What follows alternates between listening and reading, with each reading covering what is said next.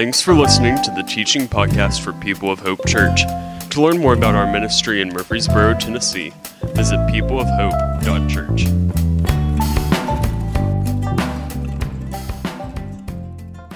And we are actually in part 14 today, if you can believe it. We're going to take our time going verse by verse, section by section through the Sermon on the Mount. And just to remind you what the Sermon on the Mount is, this is the, the set of teachings in Matthew 5 and 6 and 7, where Jesus sat down on the hillside overlooking the Sea of Galilee and began teaching those who had already believed in him, already who were bought in, already who had decided to become disciples. And he began, he began to give them details on how he wants them to live. Jesus was kind to us and not leaving us in the dark about how we should handle things that happen in our lives the good and the bad, the appetites, the attitudes. Jesus was kind and good to us by giving us specific direction on how we are to live. And last Sunday, we jumped into a new section in the Sermon on the Mount where Jesus begins to, begins to say, I am raising the bar for what is expected of you. We are not religious list keepers who simply sort of try to remain clean on the outside or maintain appearances or go to things just to make, uh, make a mark so that other people will see. But we want to be clean and right with God, pleasing to God on the inside. Last week's teaching was you've heard it said that you shall not murder. And Jesus said that's true. But Jesus says it is actually like murder if you have hatred in your heart for someone else. And if you begin to tear them down with your words, that is a kind of act of murder. So don't think you're clean if you haven't taken a life this week. Have you had hateful anger in your heart this week? Have you used your words to tear someone down this week? Jesus says, That's where I'm raising the bar. And today we're beginning to walk in a new section, and it's such an important section at this time in our lives, at this time in the world. We're actually going to take two Sundays to cover what's in this portion of the scripture. Open your Bibles to Matthew chapter 5, verse 27. Matthew 5, 27. If you don't have a Bible that's easy to read, we would love to give you one. We want to make sure everybody who wants a Bible has a Bible. So if you don't have one that's easy to read, stop by the information table on your way out. Say, hey, can I have one of the Bibles? And uh, they will hook you up. That'll be yours to keep. Matthew chapter 5, Jesus goes in again in a similar teaching as he did last week about raising the bar. Verse 27 You have heard it was said, You shall not commit adultery. But I tell you that anyone who looks at a woman lustfully has already committed adultery with her in his heart. If your right eye causes you to stumble, gouge it out and throw it away. It is better for you to lose one part of your body than for your whole body to be thrown into hell. And if your right hand causes you to stumble, cut it off, throw it away. It is better for you to lose one part of your body than for your whole body to go into hell. Go back to verse 27 with me for a moment. You've heard it said, You shall not commit adultery. And then Jesus says, But I tell you. So Jesus isn't wiping that out. That's the seventh commandment if you're keeping score in the Ten Commandments. Jesus isn't saying, Well, that was the old way. Now I'm telling you uh, it's okay to commit adultery. No, let's all be clear. Jesus is not saying that. As a matter of fact, Jesus is going to double down and lean in more and more and more on adultery. And don't think you're clean if you haven't slept with somebody you're not married to this week. He's raising the bar. Don't think you're clean if you haven't taken a life this week. Have you had hateful anger in your heart and used your words to tear others down? Don't think you're clean if you haven't slept with someone you're not married to this week. Have you lusted in your heart? Jesus gives this stark, inescapable, clear definition here of linking lust and adultery. I tell you, verse 28, anyone who looks at a woman, and let's insert man into this. This is not a, a male centered teaching. This is Jesus teaching all of us how to live. So if there's a man who's looking at a woman lustfully, if there's a woman who's looking at a man lustfully, they have already committed adultery with her or with him in their heart. Whoa. And then Jesus gets really clear about the extremes to which you and I should go to guard this in our lives. And he says, if your right eye offends you, if your eye offends you, if it causes you to stumble, then pluck it out. And he's connecting here this idea of if you're lusting after someone that has come through the eyes. If you're lusting after someone, you're responding to what you've seen. And he is saying that's such a big deal. Listen, Jesus is not asking anybody to gouge their eyes out, literally. He's not asking anybody to hack off a limb, literally. But what he is saying is, is that if you've got a pathway that is giving room for lust to take root in your life, cut that pathway off, shut that down. And then he goes to the hand. He talks about the action that you're taking with another person. Shut that down. Stop it. Cut it off. This is so deep, deep and rich and powerful in an understanding of what lust is and in our sexualized culture and in, in the hypersexualized culture that we're in right now. We need two weeks to cover this. Next Sunday, we're going to lean in with all that we have to a, a real biblical, pa- practical understanding of how do we live with our own sexual desires? How do we live with this flesh that we're walking around in. How do we handle lust? If you're married, if you're unmarried, that's where we're going next Sunday. So stay tuned for next Sunday. You don't want to miss next Sunday. We're going to get right down into the nitty gritty of it next Sunday. Today, we're going to spend all of our time really looking at verse 27. You have heard it said, do not commit adultery. We're going to lean in toward those who are married or those who have the potential to wreck or ruin a married relationship. We're going to lean in this morning on the idea of talking about marital faithfulness. And I want to stand here today as a shepherd in the kingdom of God. And on behalf of churches and pastors for generations and decades, I want to apologize that we have not talked openly and honestly and biblically about marital fulfillment and physical intimacy. We have not done that well in the church, and therefore we have added shadow and cloud and frustration and fear and assumption and division, and we have left people to fend for themselves, and that's wrong. We need to address, we need to talk about the realities of marital life the good, bad, and the ugly that goes into all that. So that's where we're going today. We're going to change some of that, and we're going to begin to talk about what it is to be maritally faithful. I want to walk us through a few things here today to understand what that first verse is all about and we'll understand adultery a little bit more and why it's a big deal. Almost 99.99% of us in the room would already check the box like, okay, got it not committed adultery. Yep, I knew that one. I'm good. I'm ready to go. I don't necessarily know that we need more. Well, I, I believe that Jesus brought this up because it was a big deal. You see, in the ancient Near East, unfortunately, women were not valued like they should be as beautiful, equal creations in the eyes of God. Men and women have different roles and assignments, but women are not less than men. Men are not better than women in the eyes of God in the marriage structure, there had turned into this system that was skewed and out of balance, and it favored men so much. You would not believe this, but there, there, if a man grew tired of his wife, oh my goodness, can you imagine that man saying that out loud? He's brave, first of all. Second of all, how self focused, how selfish, how, how unkind and unloving toward his spouse. But if a man grew tired of his wife, he could pursue walking away from her for someone else that he wanted. And they created these rules of divorce, which we'll get to in a couple of weeks. That's where Jesus is going next cr- they created these rules for divorce that actually facilitated men getting tired of their wives and leaving them for somebody else. Oh, we're going to help you get a divorce so that you can go and be with somebody else that you want to be with.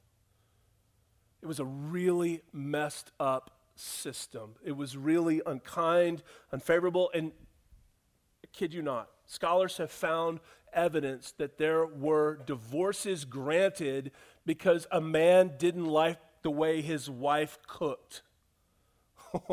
Oh man. That's that's gutsy right there. and sad all at the same time. And it's so unfortunate that a beautiful creation of God, a daughter of the Most High God, was cast aside because of a man's desire and suddenly grew tired, suddenly found reasons to pursue another. You see, adultery is dark, adultery is awful, adultery is destructive. Adultery is much more than just one of those things on the bad list that we already know we should avoid. We need to unpack why Jesus brought this up and understand it a little bit more. So let me give you four things this morning, and uh, I just want to start with this, this clear understanding of marriage. The marriage commitment, number one, the marriage commitment is a covenant between one man and one woman. The marriage commitment is a covenant between one man and one woman. And there's a way that I like to illustrate this, and I've asked Justin and Marcia Smith to come up and, and help me this morning. Can you welcome Justin and Marcia this morning? They're being really brave and kind and trusting uh, in their pastor. Come on up, guys. If you would turn and face each other uh, like you like each other, okay? Um, this, this hula hoop is going to come around. I'm going to let you guys hold that right there. Um, oh, that sweet, holding it for her. What a good husband Justin is. Way to go, man. Um, I, this hula hoop represents the covenant. So I'm going to grab the hula hoop for a second. And, um, you know, they weren't married. And then at some point, they put on nice clothes and gave rings to each other and had cake. And when they did so, they entered into a covenant. And at that point, it becomes this this environment, this area, this arrangement, this relationship of safety. It becomes this relationship of safety that says, for better or for worse, I am with you. For better or for worse, I'm not going anywhere. I am in this with you, and you are free to be flawed, because all of us are flawed. Hello? If you're married, you're married to a flawed person. Your spouse is married to a flawed person. You are free to be flawed. I'm not going anywhere. I want to grow old with you, and you are free to grow old. I'm not going anywhere. It's a covenant of safety. And we will be together. We will be one. And we will go through life's highs and life's low together. And in this, you need to know uh, that, that I've got you and you've got me. And it is this beautiful, promise based commitment to each other. They stay together because it's the right thing to do. They stay together because they said they would. They stay together because the other one is depending on them to keep walking with them together in this covenant. But it is a commitment, a covenant. And through this marriage, thanks, guys. I'll let y'all have a seat here. Thanks. We're going to get a little more nitty gritty, and I didn't want y'all standing up here for. Uh, for that part. Understand this through marriage, God has provided a person for you to know intimately, a person with whom you give and receive physical, intimate affection. When you stepped into the hula hoop and entered into a covenant with that other person, that became your person. That became, became the person that God gave you so that you could fully know them and they could fully know you. That became your person with whom you could exchange, give physical affection, and receive physical affection. This is your person. You have physical needs? Great. God gave you a person inside the covenant of marriage. You got desires? Yep, you do. From God. They're not evil, dirty, or bad. They are hardwired in your life from God. You enter in the covenant. God gave you a person. God gave you a person. It is His provision, it is His kindness. And I want to say to those of you who are not married today, aspire if you have desires, aspire that you could enter into that covenant and have that safe committed, promise based relationship without fear to grow old. And if your body changes, they're not going anywhere. And if a younger model walks by, that person is committed to you, not your body parts. They're committed to you, whether you're 24 or 84. They're not committed to your body parts for how they looked at 24 versus how they looked at 84. Aspire, if you're not married, aspire to a relationship where God provides your person. And if you're thinking, man, I, I, I really have these desires and I really have these, these needs, and yes, you do, well, great. God created a place where it is right and good and safe to be flawed, messy, awkward, different, changing. Anybody else think that's beautiful? So that I will not evaluate my spouse. I will just stay loving my spouse. If you're not married, aspire to that. God has created this environment with whom you can give and receive physical, intimate affection. And we need to understand that marriage is so much more than sex. But without physical intimacy, it is unhealthy. If you sign on to get marriage, you sign on for physical intimacy. And if that's not part of the equation in your mind, then that needs to be reevaluated for if you're ready to be married because being one and one flesh is part of the deal. It's part of the opportunity where God says, I am putting you in a hula hoop with another person, and you're their person. You're their person. They have hardwired from God needs. They have hardwired from God desires. You're their person where they get to give and receive in that way. You're their person and they're yours.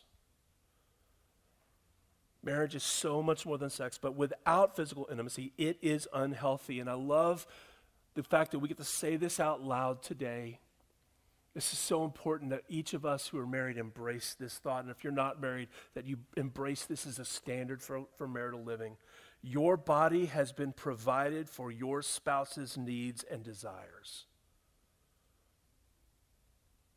And your and their body has been provided for your needs and desires. All of this is so important. It's the foundation of marriage because it speaks to how adultery could even happen. Your body has been provided in the covenant of marriage for your spouse's needs and desires. So engage them in that way. And their body has been provided for your needs and desires within the covenant of marriage.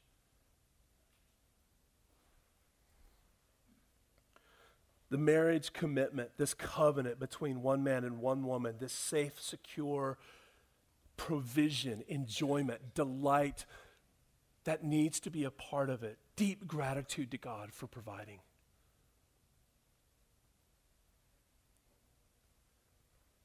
Second thing I want us to hear this morning is about adultery specifically. Adultery, number two, violates the marriage commitment by seeking physical, physical intimacy with a person outside of the covenant. So you're in the hula hoop with your person, and they're in the hula hoop with you. And adultery is when you seek physical intimacy with a person outside of the covenant, outside of the hula hoop. That's as plain and as clear as I can be about adultery because what happens is you're in there and you find that you're looking for an exit. So as you move toward adultery, you need to never think you stumbled into it or fell into it or it just happened. There is a leaving before there is an adultery moment. There is a disconnect before there is an adultery moment. There is a look for excuse. There is a look for rationalization. There is a look for a reason why you should be let out of the covenant promise.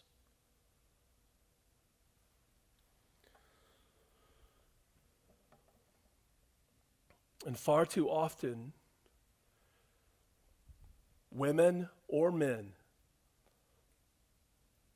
walk away from their promises and their covenant because while they have a person, they see another person that they think they like better. And when that happens, choosing to be sexual with another person because you like that body better than the one that God has provided for you, several things happen. When you choose to be sexual with another person because you decide you like that body outside the hula hoop better than the body that God has provided for you in the hula hoop, when that happens, several things uh, are, are ramifications and results and consequences. First of all, it breaks promises. It breaks promises. It's an oath breaking moment, it's a covenant breaking moment. It's a saying you thought you were safe, but you're no longer safe. Because, secondly, it also breaks hearts. It breaks hearts. You're casting me aside for a younger model? You're, you're leaving me for them? You're, you're giving yourself in that way? You're becoming one flesh with them? It is a crushing, heartbreaking thing because when you cheat, you communicate something to your spouse.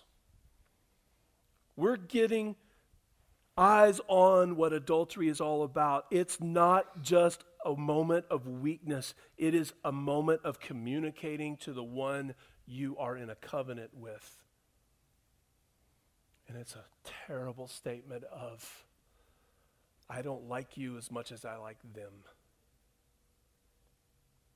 I find you lacking. It's a crushing statement by your actions. It breaks promises, it breaks hearts. We have to understand that adultery isn't romantic. I don't like the word affair.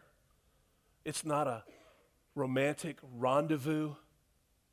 It is a moment of cheating and unfaithfulness. It is a moment of stepping out of the covenant. It is a moment of abandoning the one you promised yourself to. It is a moment of lying to that other person.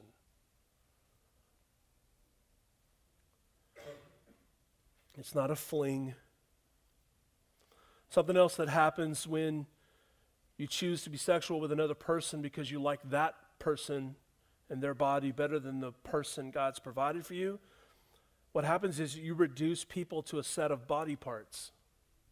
You reduce people to a set of body parts. You start looking around and you go, man, that person has some amazing elbows. I mean, I mean, yeah, the person in my hula hoop has elbows, but they don't look anything like those elbows. Whoa. And all of a sudden, you're not looking at a man or a woman as a child of God, a creation of God, a whole person, heart, mind, body, soul. You're looking at body parts. And then, worse than that, you've reduced them down to an evaluation of their body parts. My person has elbows, but now I'm evaluating and judging my person's elbows. And I'm looking at those elbows. And now my person, and my interaction with my person, is reduced to body parts, not partnership. Friends, marriage is so much more than sex. Marriage is this life together thing. Amen? It is this partnering through, through all the things that God will give you the great years, the hard years, the times with kids or not with kids, the time that you, you celebrate, the times when you grieve, the times when you start a new job, the time when you lose a job, the time when tragedy strikes, the time when you just laugh so hard that, that whatever you were drinking came out of your nose. It is this life together, joy filled, partnership. They're your confidant. They're the one that listens to you. They're the one that supports you and encourages you. They're the one who's still there when everything falls apart. And the beauty and the power of the covenant of marriage is, is that one flesh physical intimacy is amazing, but it is only one small part of the covenant commitment. And we cannot allow ourselves to begin to reduce people to body parts. This is where we're going to land next Sunday, big way. Lust lives in that world. When you choose to be sexual with some other person because you don't like your person as much anymore, be careful because you can reduce people to a set of body parts. And you married a whole person. And they do not exist to gratify or satisfy your sense, your sense of what body parts could be or should be. You married a whole person, not their parts.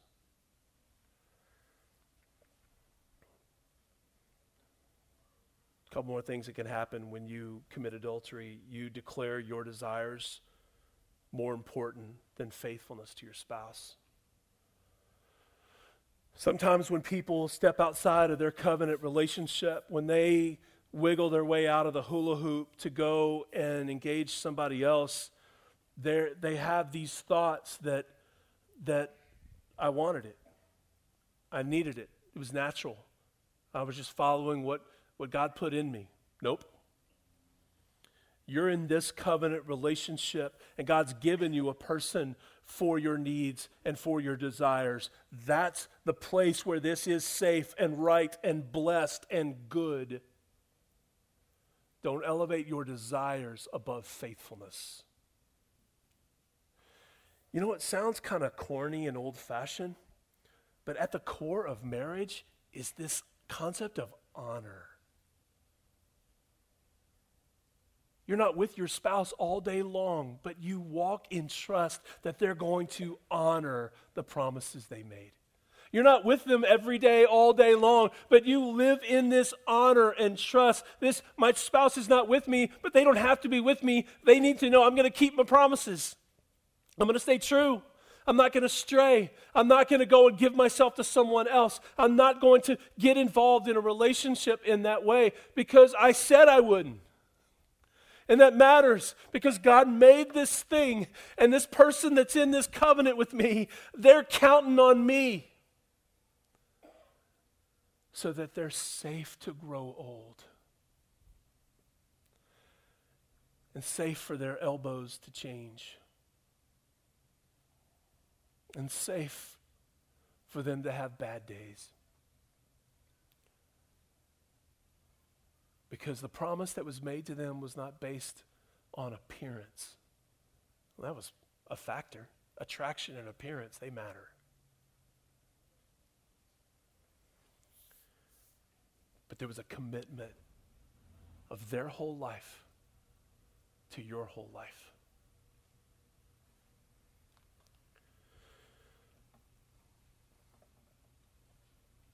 So, number one, the marriage commitment is a covenant I'm sorry, there's one more there that, that gets broken in adultery. The last one is it rejects God's faithful provision of a spouse. It's just flat out ungrateful.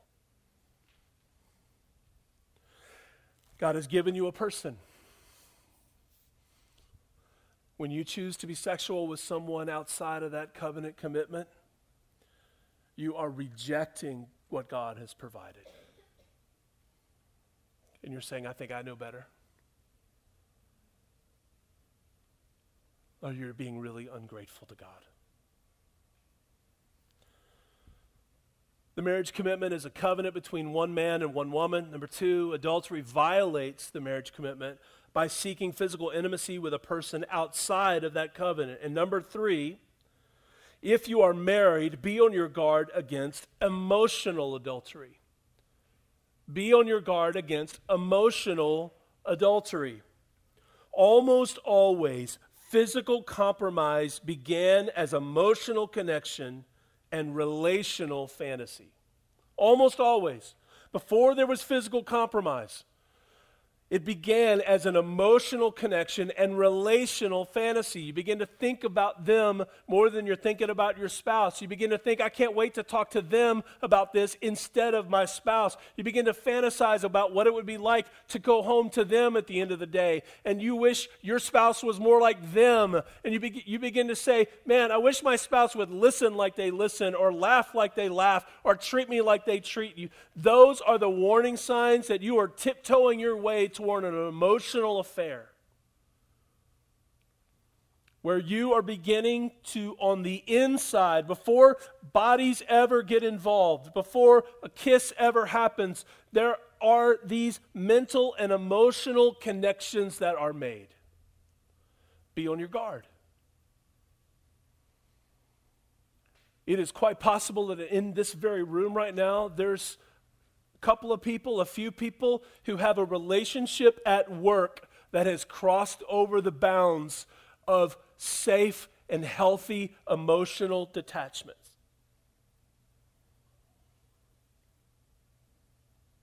It is quite possible that some of us in the room have harbored this thought recently. I wish my spouse were more like this person I'm around all the time. Be on your guard. Because the enemy is crafty. Amen? And he will take meaningful moments and laughter, and connected stories, and shared experiences, and he will twist those and it gets dark in a hurry. Be on your guard against emotional adultery. And then, number four, the last one here fulfill your spouse's reasonable needs and desires for physical intimacy. If you want to avoid adultery, if you want to, to give your marriage opportunity to thrive, if you want to fortify your marriage, if you want to, to live faithfully inside of this covenant, then be intentional and fulfill your spouse's reasonable needs and desires for physical intimacy. Don't forget, you are God's provision for their sexual joy. You are their person. You are God's provision for their sexual joy. Oh my goodness, he said the word sex. How in the world are we talking about sex at church? We're talking about it because families are in crisis and sex has taken over in our world, and we need to uphold the beautiful, God given, God invented joy in a happy marriage. Joy!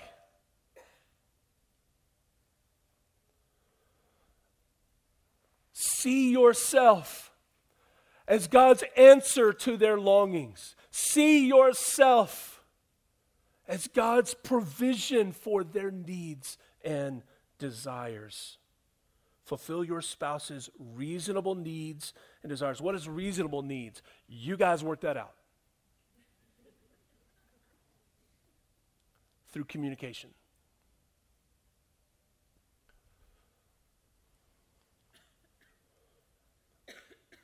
And then here's the thing I want to say about this don't simply acquiesce to marital duty.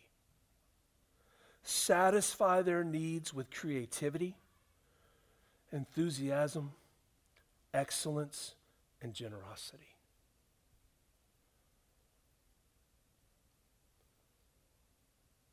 Don't just say, I'm going to do what I'm obligated to do because I'm in the hula hoop. Think about them, talk to them, discover their preferences, discover their needs and desires, and satisfy those needs with creativity, enthusiasm, excellence, and generosity. It is quite possible to go to a, a restaurant here in this town for lunch today, and there on the menu, you could find um, a simple plate that's going to taste good and it's going to be a uh, piece of grilled chicken and a side of broccoli. and it's going to be sustaining. It's there. Or you could go to a restaurant and you could open the menu and it says, You are about to enjoy the tenderized and carefully prepared piece of a chicken that was raised on a farm in the Netherlands. and every Thursday it was given iced coffee. And stories were read to it from the books of Dr. Seuss. It has been glazed in a reduction of brown butter sauce that was simmered for 18 days. And the Himalayan mountains were scoured for a powder of spice and another spice and another spice. Get ready. Char grilled to perfection. And that's not even the side dish.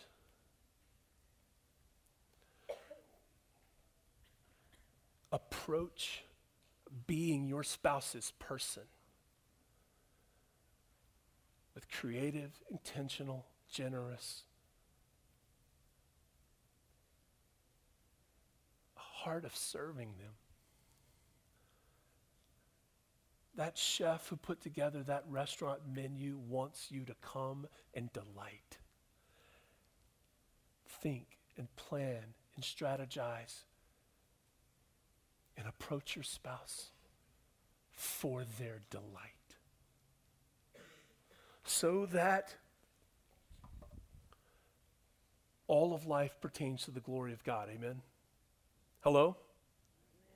So that in your hula hoop, in a moment of physical intimacy, a one flesh moment with your spouse, facilitate their delight so that they say, Glory to God for marriage. Glory to God for my person. You did not leave me alone with my desires, oh God. And I am privileged to be a part of covering my spouse's needs today. I want to be for their joy to your glory. So, what do you do now after this reminder about adultery and marital joy? Because adultery isn't just keeping your hands to yourself. The opposite of adultery isn't just keeping your hands to yourself. The opposite of adultery is marital joy. So, what do you do now? Ask your spouse about their needs and desires and preferences. I could feel you squirming right there. Ask your spouse about their needs and preferences and desires. Here's the deal don't just assume, don't just wait for them to bring it up, don't torture them in that way. Ask them. You may need to do it in the car where you're not making eye contact with each other. But even better, over a meal somewhere.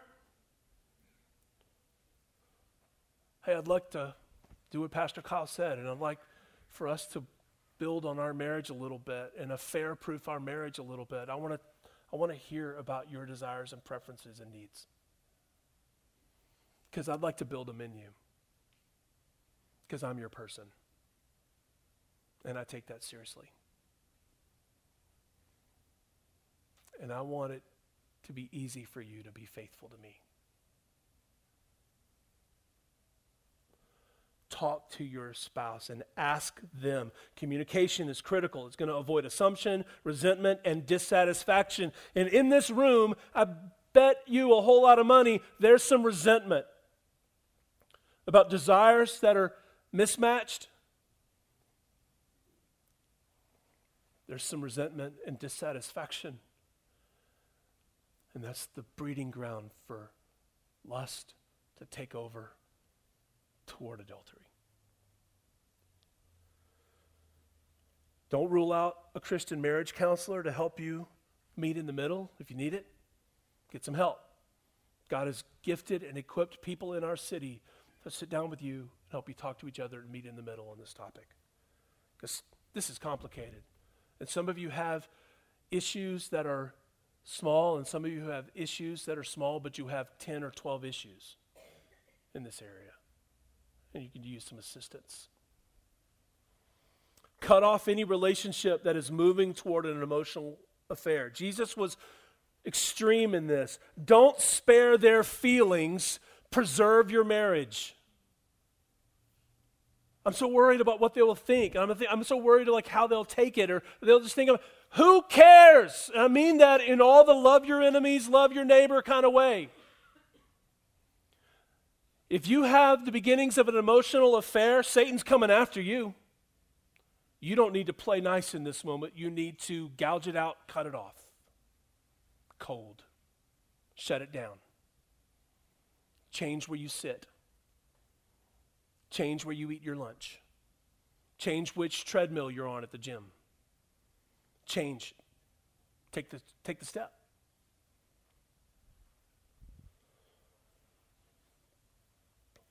And then move toward your spouse's desires and needs. When you move toward them, this will pour water on the fire of lust and it will help your spouse to never leave home hungry.